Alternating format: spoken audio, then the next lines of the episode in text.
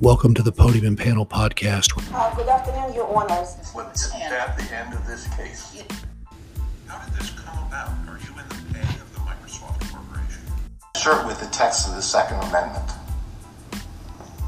Your Honor, I, I, I think that that could be viewed as political, that that, that would be, How about the First Amendment?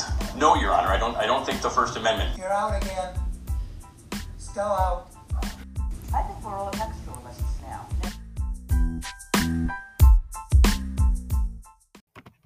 Welcome to episode 143 of the Podium and Panel podcast. We're taping on Saturday, a couple hours before the NCAA Final Four kickoff. So there's four teams remaining. Are we get a kickoff or we get a tip off? Isn't it a tip off? I think. I don't think if there's. Did I say kickoff? Yeah. Yeah, Well, not the they're playing at a football stadium. Yeah. to sure. But Yeah. Well, it'd be a new sport. Uh, uh, some kickball, basketball. In any event, uh, tip offs in a couple hours. And so, what a, what a tournament it's been. Uh, Pat and I were just talking about, you know, the cream of this crop is U- UConn, but anybody can win. Uh, San Diego State has an amazing defense, and uh, Miami's able to kind of adapt. So it's kind of an interesting and March and Madness in April. done is won thirty some games.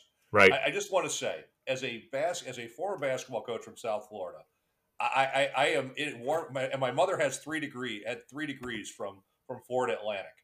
Um, you know, it, it's quite a, it's quite a thing to see two South Florida teams in the Final Four. I'd like to be down there because I can't imagine that they even knew the people down there even knew that there was they were playing basketball because basketball is what you do in Florida in between football in the fall and football in the spring That's and right. in certain parts of the state, what you do between football and baseball. Uh, Right. And, and they just cram basketball. So I want this this thing that we do in the middle. What are we doing here? so, um, but it, it's it, it, it's quite a situation that there's two South Florida teams in the It Final is. Four. it is, and best to all of them. Because so what a power in basketball, South Florida. Not what you think of. You know, uh, Miami's been to the to, to the Elite Eight, I think, four in the last ten years. So they, they've uh, repeatedly had had solid teams. So I, I think that has something to do with uh, Jim Larrañaga can coach the basketball. he can, he can, He can really an excellent coach and recruiter, especially in this environment. So in any event, enough on basketball. We got some uh, some uh, other court uh, stuff to talk about today on the on our different court. podcast, a different court.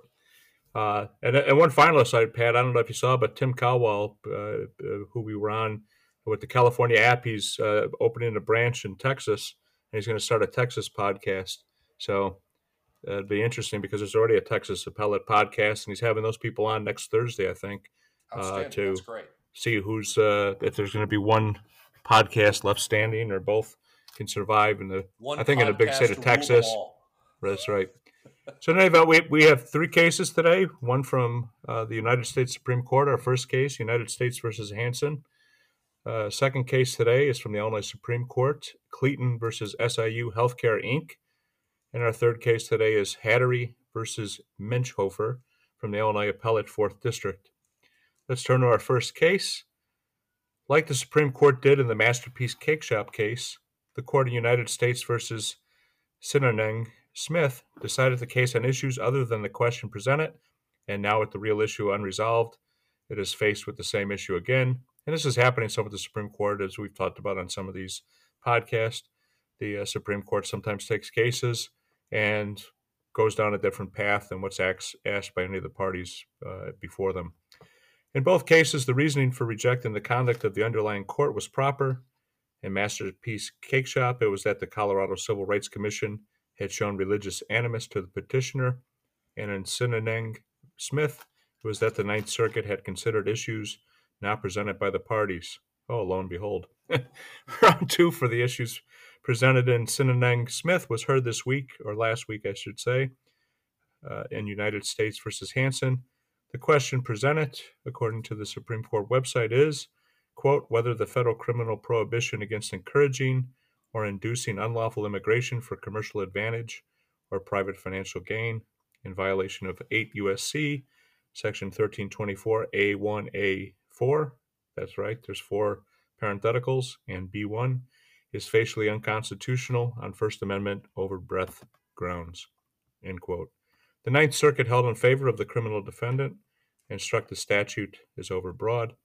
The defendant respondent sold sham schemes to allow undocumented people to remain in the country through adult adoption. The statute forbids encouraging or inducing a person to remain in the country illegally, and the government argues that that actually means solicits and aids and abets, despite those terms having been removed from the statute in 1952. Many hypotheticals were presented on who might be covered on the statute, from grandmothers to charities to lawyers who provide assistance to undocumented persons, and the government asked the court to trust them. Pat, tell us about oral argument in this very interesting uh, case at the Supreme Court. Thank you, Dan. And so I want to start where Dan began, and that is so this case came to the court in 2018, 2019. Mhm. And I say this case, I mean this issue.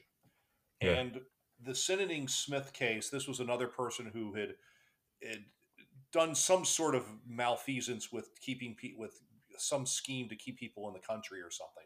I don't remember what exactly it was she was accused of doing, but what had happened at the Ninth Circuit is the Ninth Circuit had asked for briefing on this overbreadth of the of the provision that Dan mentioned, and then the court struck it on overbreadth grounds. Nobody raised the parties didn't raise overbreadth grounds, and in a unanimous opinion authored by Justice Ginsburg for the court, they wrote that the party presentation rule was violated because the parties framed the issues and the court shouldn't take shouldn't decide what it thinks the party should talk about and it's then so it reversed the ninth circuit and sent it back. Well that doesn't end the issue because the cat's now out of the bag.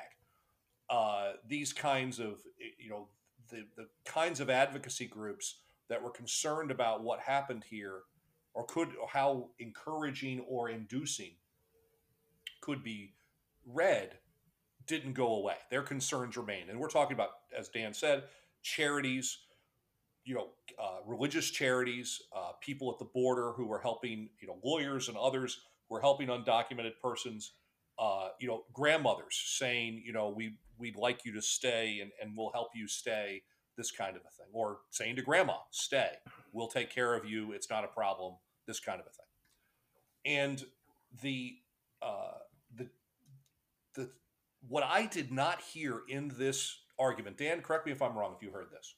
I think the operative language here is not encouraging or inducing.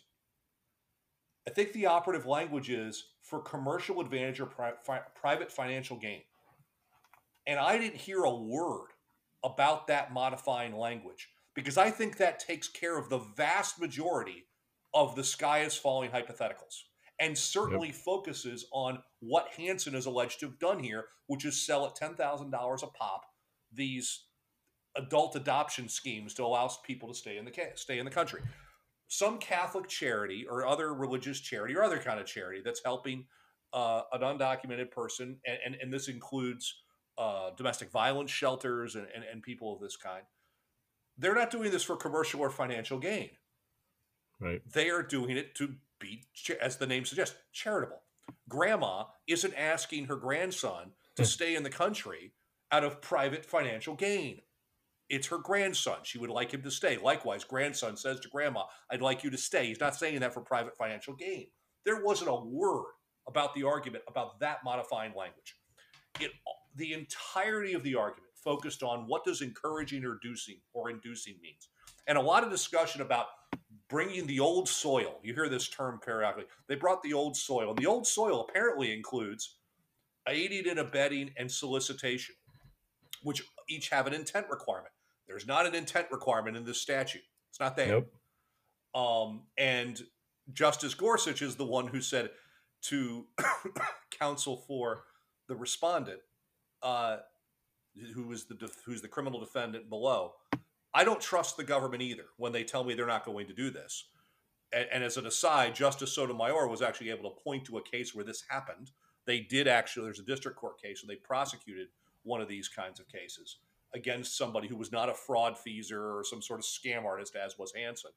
Um, but the how what does it mean to encourage or induce? So the the government is like, well, that's just the same language. It means the same thing. Yeah, they took it out, but that was taken out five years after the Supreme Court said that those words simply mean uh, the same things as aiding and abetting and soliciting.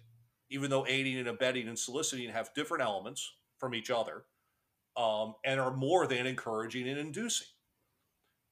But that's where I think the modifier, the clause that comes after for commercial advantage or private financial gain comes in.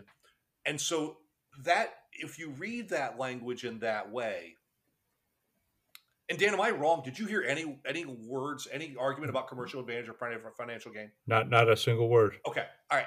And, and when you just read it, I heard it again, and I went, "It's not." They didn't talk about it. It seems to be the operative language because I And- think you take care of the vast majority of the hypotheticals when I was just going to say, if you if, if you use that language, like you said, the grandmothers, the the charities. attorneys, the Well, charities, well, let's- attorneys, let's- maybe, Yeah, that's what I was going to get Maybe. The attorney, the attorneys, maybe. You're, you're, you're so you A lot of them do it pro bono. So They're doing it But pro bono, or but- if you, you, but if you're dealing with an attorney who's giving counseling advice for a person to stay in the country, so this could be, you know, um, uh, someone who's works for a business, you know, is hired by a business to give counseling on how to keep, you know, someone that, that's got an immigration issue and they want to keep them. They're trying to find a visa to get them on or, or some way to keep them in. I mean, plainly, the lawyers in that situation is doing it for private financial gain. The lawyer may be trying to do everything completely above board and tries to find a visa that works. So let's suppose the lawyer makes a mistake or it doesn't quite work out. Is is he going to be he or she going to now be prosecuted under the statute? It's kind of hard to see that that kind of prosecution, but I, I, I really don't understand why you there's a doctrine, and I think this did come up about constitutional avoidance. I, I, I think you avoid the constitutional problem of overbreadth when you just simply read the entirety of the language of the rule or of, of, of the statute. And, and I don't understand why they didn't do. There had to be because no one brought it up. No one talked about it. Not one of the justices, not the advocates. I, I, I really didn't understand that. But so the focus was on what does it mean to encourage or induce, and it's very broad language. And I will say that I went into this. I, I was very having listened to the argument on Sineneng Smith, and now having listened to this argument, I went into this going the, the, the petition or the respondents got no chance. I mean, this isn't overbroad. This is this is ridiculous. And then I listened to an hour and a half or so of the argument, or however long it went. And I was like, the government's got a problem. the government's got a real problem because the the the more liberal justices are not buying what they're selling. Okay. Justice Gorsuch didn't seem to be buying what they're selling. No. Um, Justice Barrett didn't seem to buy it. Uh, they they've got a they've got a real problem, and if Congress wants to do this, they're going to have to tighten. I think they're going to have to tighten this up. When the government's argument is, we want you know this this line that came that came in. I think it was Justice Sotomayor said, or maybe it was Justice Kagan. Exactly how do you want us to rewrite the statute? Was the line that was used um, because that's what they see. What the justices are like. You're asking us to rewrite the statute. The statute doesn't say uh, soliciting or aiding and abetting. It says encouraging or inducing, and that's those are different things, far broader terms, and you can't rely on 70 years. Now, there's a dispute over whether it's 70 years or really the last change was in 1986. It's really, you know, just under 40 years. Well, who cares? Uh, neither the court nor the nor the respondent has to trust the government that they're not going to do prosecute grandma for encouraging grandson to stay in the country. Uh, that's you know that's plainly ridiculous. That they have to trust them to wr- write a statute that's clear. Overbreadth is obviously a disfavored doctrine in the law, uh, and I, I don't know if that's, but it, it, the statute just doesn't. It's it's it doesn't give people a fair warning as to what's prohibited, and that's the problem. And that board that board that borders on the vagueness doctrine, which we know Justice Thomas and some of the others don't really like. But Yep. this isn't what the statute says, and the con mm. and the conduct that's and it's a first. I, I haven't said this, and I should have. It's a First Amendment issue. You have a First Amendment right to speak, to associate, to encourage, to do these things. It's you don't have a right to do criminal activity. And if you're talking about, and so the, the lawyer would have a First Amendment defense in the context that we talked about, where they're trying to provide legitimate uh, immigrant advice to an immigrant uh, to stay in the country, and they would have a First Amendment defense to what they what they were doing because the, the First Amendment only criminalizes certain kind or First Amendment protects all speech and has very few exceptions. Fighting words, criminal activity, Time, fraud, place, manner. you know, but but in terms of the kinds of categories of speech that are prohibited, it's a very small category, and I have a hard time. Um, plainly, the conduct here was fraudulent. It's not protected by the statute.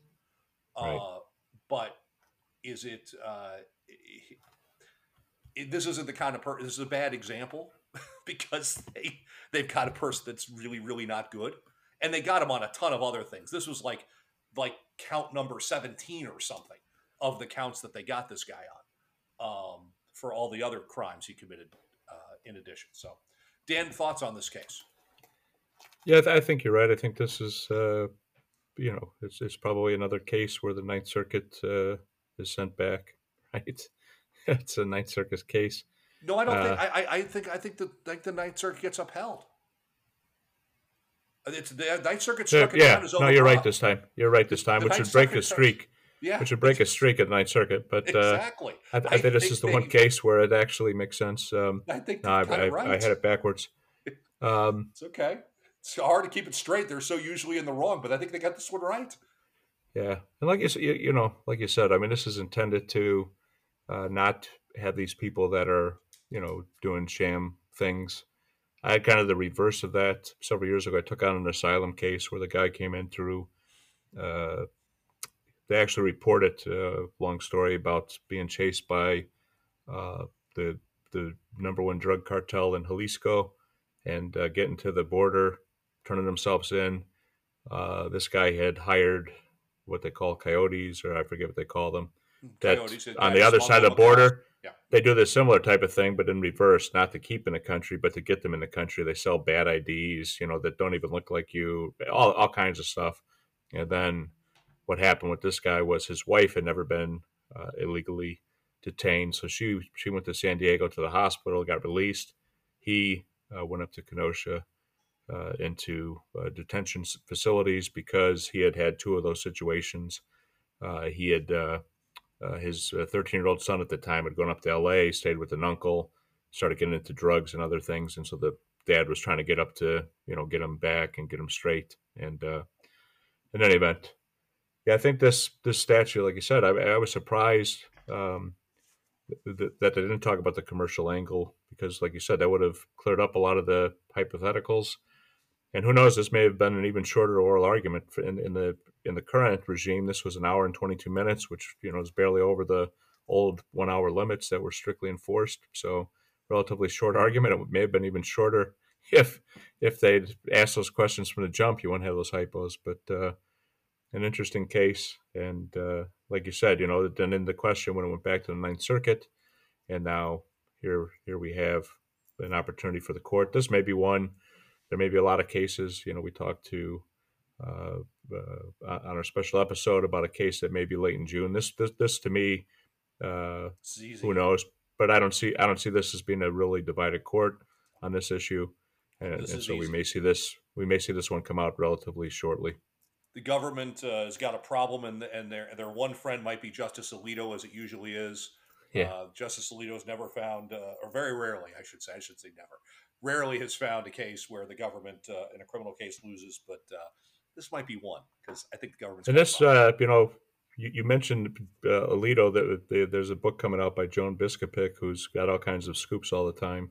According to her book, there's been a couple of deals where Alito has has taken back some pretty uh, aggressive dissents, uh, and there, there's been some trading. So I think Masterpiece Cake, the case you talked about, I think is the one she cited that uh, Chief Justice Roberts asked him to tone down his dissent and trade of votes or something on something around the same time. So Well, uh, and, and let's go back to that because I think that part of that is the you know the court narrowing its rulings and only deciding what it has to. In both of those cases, it decided a thing that everyone could agree on.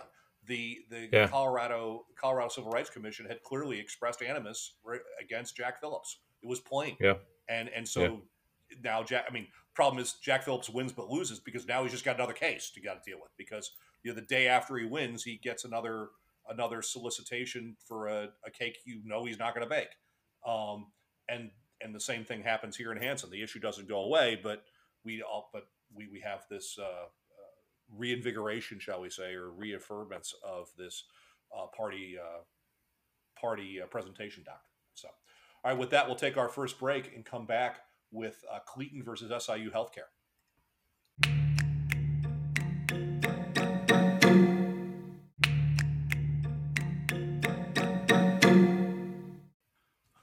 We're back for segment two of episode 143, and this has been an active period for the Illinois Supreme Court. Uh, in addition to arguments we have covered on the Safety Act in Rowe versus Raoul and Lichter versus Carroll, the court also recently heard Cleeton versus SIU Healthcare Inc.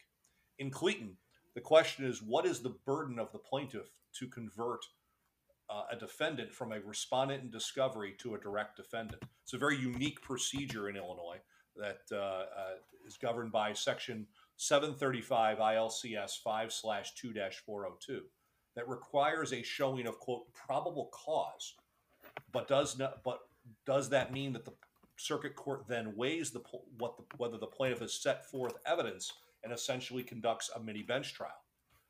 The respondent in discovery procedure allows the plaintiff to take discovery from an entity or party who may be a responsible may be a responsible party for the plaintiff's injuries before deciding to name them as a direct defendant. It extends the statute the statute of limitations by six months with a possibility of, uh, uh, of a further extension. The circuit court denied the motion to convert in this case, and the appellate court affirmed. The plaintiff appellant argued that if there is a higher standard to convert a respondent in discovery to a defendant, then it will render Section 2 402 a dead letter, and doctors will be named as direct defendants, as occurred prior to the amendment or prior to the rule being enacted in the mid 70s. The defendant appellee asserted that something more than simply compliance with a certificate of merit is required, which is Section 2 622 of the Code of Civil Procedure, as the statute requires, quote, probable cause. This is the first case to consider what probable cause in this context, a civil context, means. Dan, why don't you tell us about the oral argument?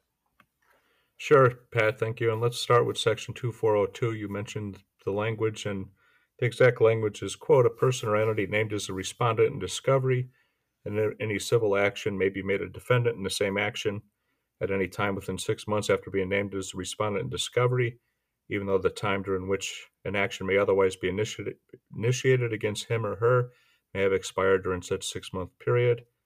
And then it talks about, again, good cause.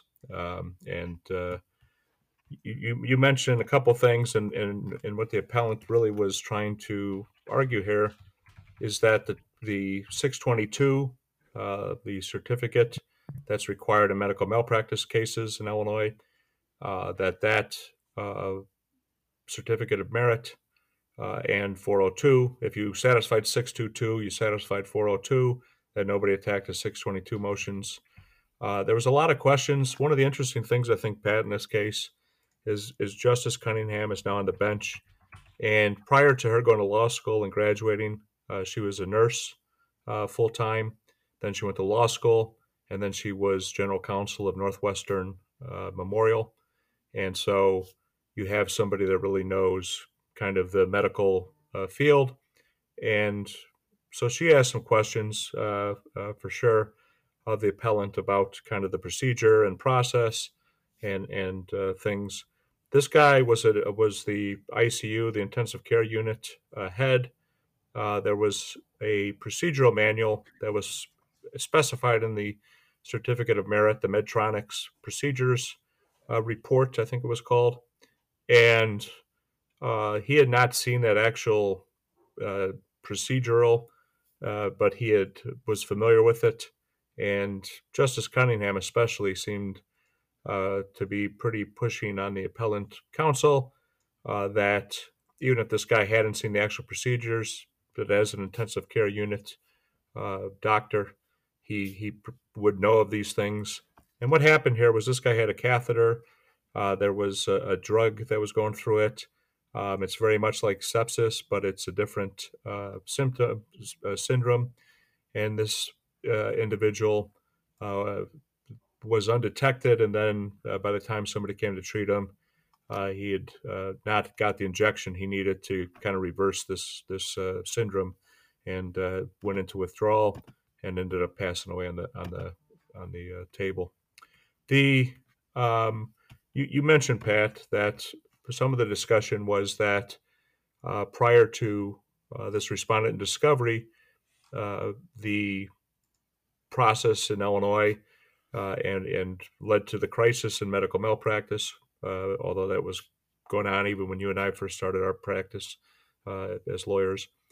But what happened back in those days was if you had a situation in a, in a medical setting, you named everybody. You named the hospital, you named the intake, you named the nurses, you named everybody that you could possibly think of, and then uh, it was kind of uh, like like the slogan of the Marines, right? You know, uh, put, kill everybody and then let God sort them out. It was kind of a situation where you would add every doctor's name that could have been in the chain at all. They may not have even done anything. They may have been in the notes once or not even at all. And the intent of this respondent discovery was, as you mentioned, uh, kind of a streamlined process that would give uh, people kind of a, a, a more advanced. In the appellee, uh, when she was questioned, she talked about this uh, that uh, what it does is it gives you the ability to depose these doctors, uh, to start getting experts, and to get some discovery that otherwise, if it was just everybody was named, you might file a motion to dismiss, you might file other dispositive filings uh, that would not allow you to have discovery of, of these individuals. And so, in any event, this doctor, um, the, the, the, the certificates of merit uh, were similar for all the other doctors that were named as defendants. Uh, this doctor, uh, there were three bases that were put in the certificate of merit for him. Uh, one was this, uh, the Medtronics. Uh, one was failure to administer, um, and and there was a, a third failure to diagnose, and, and a third provision. And and the appellant really again was trying to focus that uh, the trial court uh, and, and, what he said the purpose of uh, of 402 is is to make the uh, trial court judge a gatekeeper, but not a fact finder. And I think Justice Theis, for sure, I don't think was buying that because I think at, at, at best here you have a situation where it's a mixed question of fact and of of law, um, whether there's probable cause. Uh, Justice Theis was trying to look for help because in the criminal setting, this type of uh, analysis happens constantly in in, in courts. Uh, you mentioned where, background, and that's important because Justice Theis's background yeah. is in the criminal law. She was a public. That's defender. right. And so, right. you know, that's where she hooked. She it's like we got probable causes very well developed on the criminal side. Uh, right. I can tell you chapter and verse about that. Uh, right. So. you know, we haven't had, uh, you know, early on in the podcast, if you recall, Pat, we had a number of cases where the appellate judges were interjecting the construction or you know whatever labor and employment remember we, we talked about that some where the judges bring their experience and this was a good case of it because justice cunningham and justice theis like you said trying to uh, filter and use the, their, their experience and their kind of understanding of the situation from two different angles and so, like I said, yeah, Justice Theis was trying to backgrounds. You know, Justice right. Cunningham, an entirely civil background prior to becoming yep. a judge, a judge and justice, and and Justice Chief Justice Theis being having a criminal background. Yeah, not as a criminal, but as a criminal defense attorney.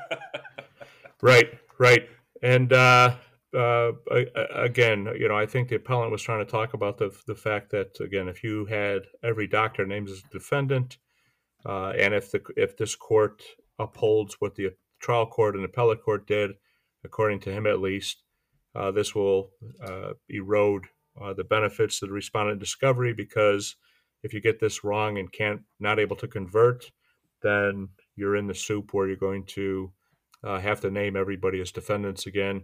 And again, uh, he, he said that that would raise the cost of litigation, also raise the cost of medical malpractice insurance because you know there'd be more claims against more people. This respondent discovery, uh, Pat knows probably more than I do, uh, but what what often happens is that through this process of respondent discovery under 402, you weed out some of the doctors that after you do discovery, you know, you, you don't find that there's probable cause or sufficient evidence to try to convert them to uh, a defendant. And, and, so it, it does streamline to that, that extent.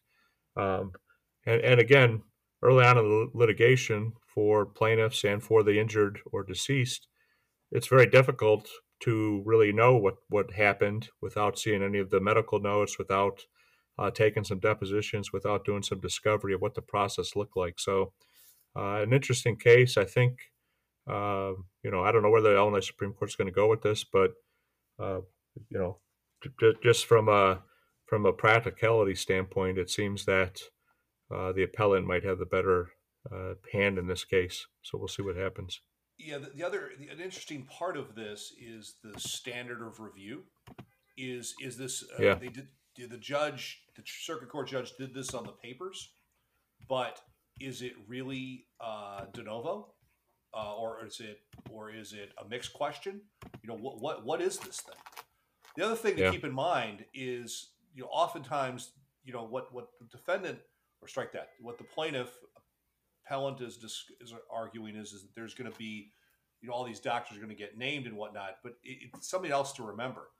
The statute allows a doctor or def- any defendant named as a respondent to ask to be named as a direct defendant in order not to give the plaintiff the advantage of taking their deposition first.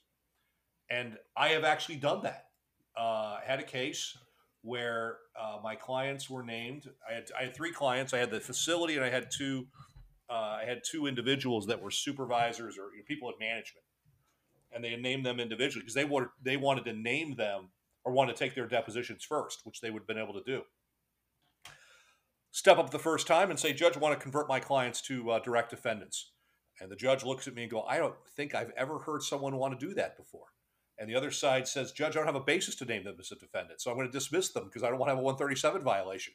Let's call that a very good day. uh, Right. A very, very good day. And so they eventually got our ladies' depositions, and but that was after we'd taken the plaintiff's step.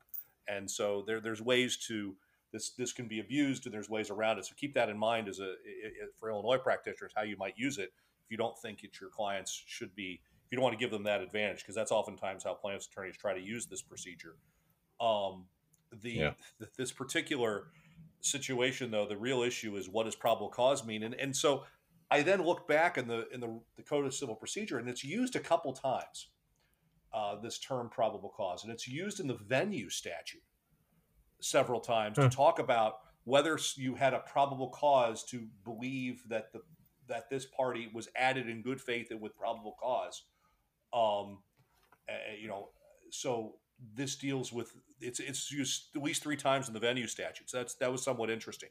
It's also used in a, in 1305 in the post judgment situation. But uh, it's interesting to use that language in the civil context. I'm really not sure what it means in the civil context. Yeah. So with that, we'll take our, our next break and come back with segment three of episode 143 of the Podium and Panel Podcast.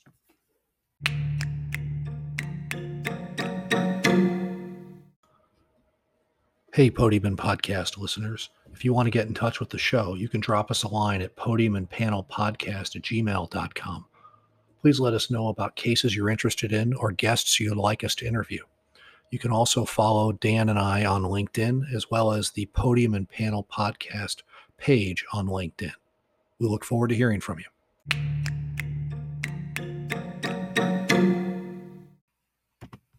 Welcome back to segment three of episode 143 of the Podium and Panel podcast. And when does the statute of limitations begin to run against defendants for the filing of a third party complaint with respect to a repair shop of the vehicle that was that plaintiff was driving at the time of an accident? That is the question to be answered when Illinois Appellate Court, 4th District, decides Hattery versus Menchhofer. The plaintiff was injured when he was involved in an accident with the defendant's tractor trailer. A month or so after the accident, all parties and their experts inspected the vehicle the plaintiff was occupying at the time of the accident, and a broken weld was found in the driver's seat. The plaintiff filed suit, and more than two years after the defendants were served with process, the plaintiffs moved to dismiss the third party complaint for contribution, arguing that the defendants were on inquiry notice from the date of the inspection, and the circuit court agreed. On appeal, the defendants argue that while they knew a weld had been broken, they did not know whether the weld was made by the manufacturer of the vehicle or was part of a subsequent repair of the vehicle, and the invoices they received from the repair shop used by the plaintiff did not provide any information. They claimed they did not know that the repair shop repaired the driver's side chair until they deposed the plaintiff and that they filed timely thereafter. Pat, tell us about oral argument. I, I will, but first I want to raise another question.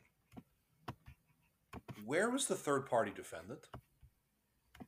Why wasn't this objection to the timeliness of the of the counterclaim for contribution brought by the third party defendant, this body shop or repair shop?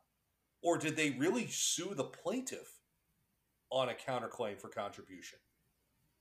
I, I'm very confused about what happened here because all there were were two parties. There was the plaintiff and there was the defend. The defend. I should say there were two groups of lawyers. There were the defendants and there were the plaintiffs. And there was one plaintiff, and there was no third party. There they they named. They said they named this body shop. Um, I, I I don't know. Maybe they they they stepped in for the body shop as you know it, as they were the agent of the plaintiff. I, I I was very confused by that. Anyway, putting that aside. Um, so lots of reference to Knox versus Celotex, which is the case in Illinois that talks about the seminal case from the Illinois Supreme Court that talks about when uh, a, a, party is on has sufficient uh, in, information in order to be on inquiry notice, and it's from the date that you are in on inquiry notice that the statute of limitations begins to run. Now, counterclaims or third-party complaints for contribution are the time for a defendant to file those runs two years from the date of service, not from the date of the loss. It's not from the date of the loss itself. So they, if it has to be, when we go back to my first question, it has to be that this could not have been a claim against the plaintiff because if there was, there would be no statute of limitations under Section 207, uh, under 13 207. So it has to be that they named this entity, and I just don't know why they don't have their own lawyer. That's I, maybe they don't have insurance, and the plaintiff is taking up for them because he's going to be responsible for whatever repairs they made. I don't know. So they go in on this report, and there's a there's a huge factual dispute. You hear during the oral heart during the presentation of the appellee, he's like, they knew about this this report, or they knew about this weld, and they wrote a report about it. And defense counsel gets up on rebuttal and says, "Yeah, it was their report by their expert, not our experts." Now, flip side, there's a there's a letter written by the defense lawyers that say, you know, more than two years prior, before the filing, that say um, they refer to this as a repair. Um, you know, when was you know we need to get to the bottom of this repair about this weld, and there were communications about this pre-suit, um, and then there are so so they you know that's on the other side of the ledger. Um, there's also issues regarding the delay in taking the deposition of the plaintiff. They originally were scheduled to take the plaintiff's deposition well before COVID, and then ultimately they didn't get his deposition until after COVID, and they blamed COVID. And the plaintiff's attorney's like, "That's hokum," because they had plenty of time to get his deposition ahead of time. They should have been issuing subpoenas and doing what they needed to do to figure out. They knew about this weld, and they had experts there who knew that there shouldn't be a weld there. It wasn't a manufacturer's weld, and the courts are the courts. A couple of the justices are like, "Hold it." Where in the record does it tell us that this weld should could only have been made post manufacture? That it had to have been done post sale? That it couldn't have been done in as the as the justice says done in Detroit. It was done in it was done somewhere in Illinois after the vehicle had been purchased. Um, so that that's it, it's it's I don't know if they've got that wrapped up. The plaintiff. Uh, a lot of facts going around here. Uh, but it's a big issue, obviously, because this accident, uh, the, the failure of the chair is the defense is one of the defenses, and if they can't bring in the the uh, this third party defendant, then that obviously uh, harms the defense substantially, which is why this went up as it did um, on on this interlocutory appeal. A very interesting case, and, and it will be. I think we're going to learn some more facts about the procedure that'll help shed some light on this when the opinion comes out. Um, but but a really interesting one. Dan, what are your thoughts? I agree. It's an interesting case and interesting decision, and it'll be interesting to see, you know, what what the court does with that. And indeed, So that One, one thing I us- oh, so, one, one sorry, thing we ahead. forgot to uh, one thing we forgot to do, and, and for the title of the show, Pat, is is in the Hansen case. Sotomayor it. asked one of the advocates. Oh, you did. Okay, Oh, I did. I said it. I missed I, it. I, I got it in. I got it in. Yes. there you go. The I uh, just missed to it. repeat it. Exactly how do you want us to rewrite rewrite the statute? Yep, that was that was. I thought you did, but I- questions from either Justice Kagan or Justice Sotomayor, I believe. It was Sotomayor. Yeah, okay, yeah. She's like, "How do you want us to rewrite the statute?" Yeah, Oh, sorry about that. I there. I was having a having an old man moment. I No, no, we got to get it in there and, and and go Yeah. back that for that for a minute. I said I was convinced. Usually, I am not convinced by Justice Sotomayor's speeches. Um, Yeah. And, and I have to say, she convinced. She might. I think she convinced me this time on that one. so you know, she convinced me that that she's she's. I think she's she may have some impact on her on her colleagues. Um, because I'm usually just like, well, you got to be kidding me. Why don't you just go to the lectern, ma'am? And, and Right. she's and trust me, there's plenty on the other side. Uh, Justice Justice Alito can do the same thing. There's no he's very he's perfectly capable of making a polemic of his own. It's uh, Justice Sotomayor seems seems to do it more often, uh, where it's just like just go go go go to the lectern. You're you're going to help him out here. Um, so that brings us to uh, BI for COVID. Um, uh, I should say podium because that's the name of the show.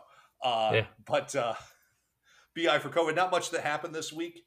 Um, No. After a couple big weeks, so not much. Predictions Yeah. show to go wrong. This week we had a win, a punt, and a half and a half. So a little bit of everything. You know, just not a straight loss. So that's good. Uh, Dan is now 209, 47, and 14. I am 205, 50, and 14. The first case that came out was a punt, um, and this was in in uh, second district record time from the first district. It's good we Right. talked about Pace Arquillo versus Arquillo last week because the opinion came out on Monday or Tuesday. Uh, so they were they were on it. Eight pages, right to the point. Uh, Dan, uh, tell us about uh, this very tidy little opinion from uh, Yeah, from well, Justice the- Hyman. They affirmed the trial court order that dismissed the complaint under the collateral attack doctrine, and they denied leave to amend the complaint. Uh, this was the uh, divorce case, and uh, yeah, like you said, it very, uh, very quickly decided, and uh, will uh, uh, reminds me that uh, I'll have to send that send that episode of Justice Hyman, uh, who recently became aware of our our podcast, and so I'll send him that one. Well, and, and uh, I, I think it's important this decision, even though it's very tidy, it's very short. it is very He- short. He, he, he goes out of his way to distinguish the case from the Chicago Loop case and to say what should have been done, and if it had been done, that it might have been successful in overturning this. yeah, Um, and, and so, you know, you didn't do that. You you filed this other complaint, but you could have gone under Section 12. You could have gone under 1401. You, you know, you could have done other things. You didn't do them. So you're stuck. Collateral attack, no good. So very interesting. Uh, so that was from episode 141 that we discussed that case on. Uh, case we discussed on episode 140, Wong versus Midwest Gaming. We got this one right. Uh, this is the case involving the lady who was behind the beer tub and the casino up in Des Plaines. Um, and I'm saying that right for those of you who are not Illinoisans. It's it is Des Plaines. That's how you say it. right. Uh, anyway, uh, it's this- Cairo, not Cairo. it, it's Cairo, not Ca- Cairo. That's right.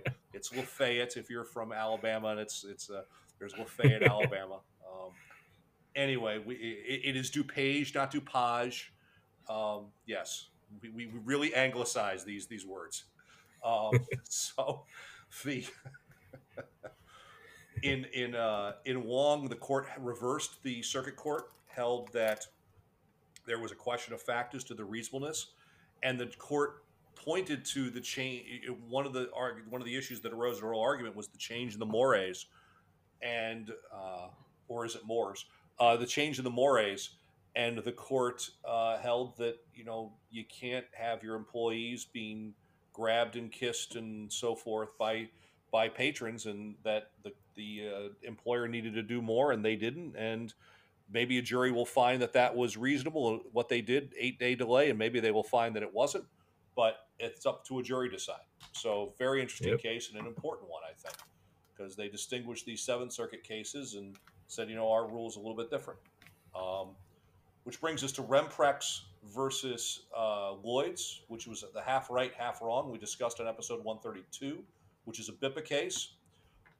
I'm going to try to boil this down because it's a really long opinion. It's really complex. It there were two cases that Remprex was involved in. BNSF, no coverage. The other case brought by CN, coverage for some. And it was the exception. So the, the exclusion for this kind of conduct contains an exception indicating the exclusion is not applicable to cl- indicating the exclusion is not applicable to claims expenses incurred in defending the insured against allegations of the unlawful collection of personally identifiable information, which is what was alleged in the CN complaint. Uh, the court says that is precisely what the CN complaint accused Remprex of doing, unlawfully collecting plaintiff's fingerprints. As such, we find that there was coverage under the policy for claims expenses related to defending against the CN lawsuit. As noted, the CN complaint was filed in July of 2019, and Remprex was not dismissed until November of 2019. Under the terms of the policy, Remprex was entitled to coverage for it for its claims expenses incurred in defending the CN lawsuit. The court didn't find any coverage for the arbitra- or the mediations that they were involved in in the BNSF lawsuit. And the reason why the BNSF lawsuit is so important for those that don't remember, that's the federal case that was tried before Judge Kennelly, where the Mhm. jury awarded $228 million and where Remprex was not named, but where they were the object of the affirmative defense and subject to a subpoena. And the court said none of that's covered. Um, so, kind of a half or kind of a win for uh, for Remprex in that case. Dan, uh, so that brings us to our rule, our prediction sure to go wrong this week. Uh, United States versus Hansen affirmed. Affirmed, I think. Think so. Cleeton versus SIU Healthcare reversed, Uh, I think so. and Hattery versus Menchhofer, I think reversed. I think reversed. Okay, very good. I'm not catching up doing this, but you know it's what I actually think. Yeah, segment two, I'm divided. The the, the second case, but I but I do think yeah, I think it gets reversed. Yeah. Which brings us to the rule of the week, Dan. Why don't you tell us? Why don't you talk? Introduce that. I'll introduce it, and then you can uh, take it from there, Pat. And uh, on a prior episode, we had talked, and you had spoken about a proposed rule change in Indiana on the recordings and court reporters. And uh, you had written a column, I believe, in the Daily Law Bulletin. Uh, that has now been settled. So why don't you tell us about what has happened and what the Illinois, not Illinois, Indiana Supreme Court has done uh, to Rule 74? So Rule 74 deals with uh, Indiana Trial Rule 74 deals with recordings and, and transcripts of trial proceedings. And the amended rule, i the original rule said it was prohibited to have stenography and shorthand reporters. And that was obviously a problem for the range of reasons that we discussed. The amended rule says that you can have the court reporter so long as you have the recording device. Okay, that's great. But now we have two recordings. And maybe three. Because the court reporters oftentimes have two backups in addition to their machine. That is their fingers. So what's the official record? And what do you do when the court reporters got portions of, of proceedings that occurred in chambers or in the hall or so or aren't picked up by the aren't picked up by the machine? Because I have a case where the underlying matter is a criminal matter that occurred down in Will County, Illinois, and they got this palace of a courthouse now in in Joliet. It's gorgeous. You know, they had little courthouse, a lot of beautiful courthouses in Illinois. Will County did not have one. They had one that was uh, a was a brutalist architecture. If anyone's familiar with brutalist architecture, think uh, the Regenstein Library at the University of Chicago. Uh, several brutalist is just it's it's ugly. It's really not good. And then they worked out of an annex for a while, which was like an office building, catty corner from their their ugly courthouse.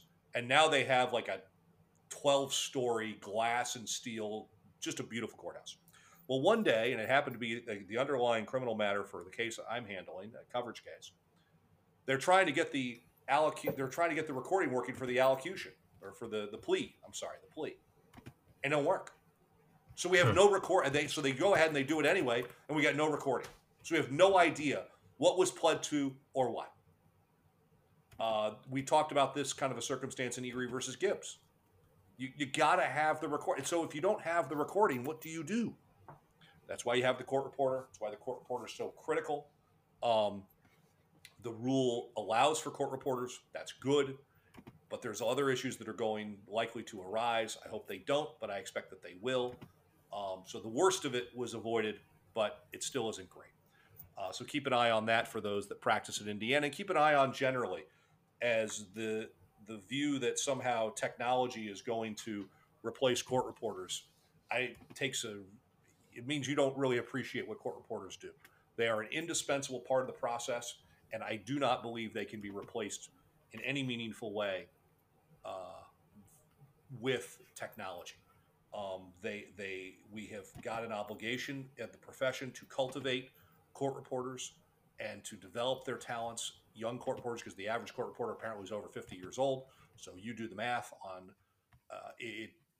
It's a it's it's a it's a very it's a great job for people that need flexibility that that uh, and that it requires a great deal of skill, but it's critical to And it's and it's uh, lucrative.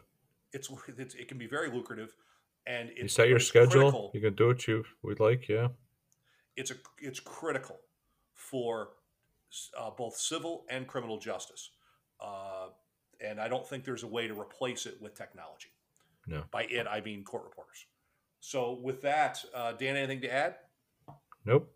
So we'll take our leave. We appreciate everybody joining us this week. We'll see you next week on the Podium and Panel podcast.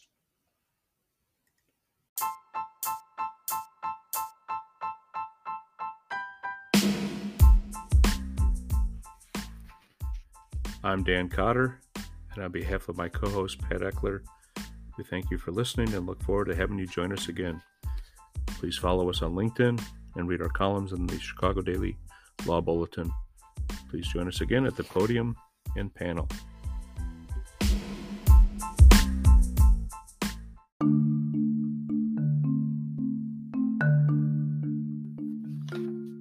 Each episode on the Podium and Panel podcast we will cover several oral arguments and decisions in civil matters at the Illinois Appellate Court and Illinois Supreme Court, with the occasional coverage of SCOTUS and other appellate courts. The purpose of the podcast is to inform of developments that may affect business and are not to be considered legal advice. They do not create a lawyer client relationship. Information on previous case results do not guarantee a similar future result. The opinions are their own and do not reflect those of the firms for which they work or their clients.